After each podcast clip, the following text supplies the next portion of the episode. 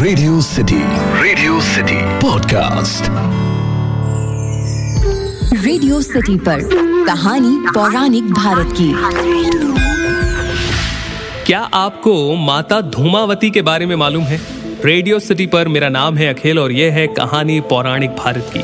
एक ऐसा पॉडकास्ट जहाँ मैं आपको रामायण, महाभारत, पुराण, लोकगीत लोक कथाओं से अलग अलग किस्से कहानियाँ सुनाता हूँ। और आज हम लोग बात करने वाले हैं माता धूमावती के बारे में। देखिए, माता धूमावती दस महाविद्याओं में से सातवीं उग्र शक्ति है। कहते हैं, धूमावती का कोई स्वामी नहीं है। माँ धूमावती महाशक्ति स्वयं नियंत्रिका है। ऋग्वेद में रात्रि सूक्त में इन्हें सुतरा कहा गया है। अर्थात ये सुख पूर्वक तारने योग्य है।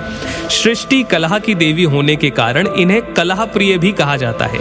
देवी का मुख्य अस्त्र है सूप, जहाँ ये समस्त विश्व को समेट कर महाप्रलय कर देती है। इन्हें अभाव और संकट को दूर करने वाली माता माना गया है। पौराणिक ग्रंथ के अनुसार ऋषि दुर्वासा, भृगु और परशुराम आदि की मूल शक्ति धूमावती है। चतुर्मास देवी का प्रमुख समय होता है जब इनकी साधना की जाती है। इनकी साधना से जीवन में निडरता और निश्चिंतता आती है, यानी कि आप निश्चिंत हो जाते हैं। बताया जाता है कि जो लोग धूमावती माता की बहुत पूजा करते हैं, उनके फल से देवी धूमावती शुक्री के रूप में प्रत्यक्ष प्रकट होकर पूजा करने वाले के सभी रोग, अरिष्ट और शत्रुओं का नाश कर देती है। अगर माता धूमावती की उत्पत्ति की कथा की बात की जाए तो कई तरह की कथा हमें सुनने को मिलती है। उनमें से एक कथा यह है कि एक बार माता पार्वती को बहुत तेज भूख लगी। कुछ नहीं मिलने पर उन्होंने शिव जी से भोजन मांगा। शिव जी कुछ समय के लिए इंतज़ार करने के लिए कहते हैं, परंतु माता को बहुत तेज भूख लगी होती है। अंत में भूख से व्याकुल माता भगवान शिव को ही निगल जाती है। भगवान शिव को निकलने के बाद माता की देह से धुआँ निकलने लगता है। तब माता की भूख शांत होती है।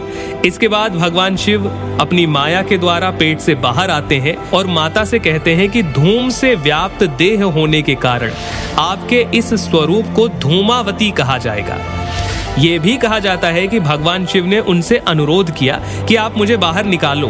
तब माता ने उन्हें उगल कर बाहर निकाल दिया। निकलने के बाद शिवजी ने उन्हें श्राप दिया कि आज से तुम एक स्वामी के बिना ही रहोगी। इससे जुड़ी एक और बात कही जाती है। जैसे ही पार्वती माता ने शिव जी को निकला तो उनका स्वरूप एक विधवा जैसा स्वरूप हो गया। इसके अलावा शिव जी के गले में मौजूद विष के असर से देवी पार्वती के पूरे शरीर से धुआँ जैसा निकलने लगा।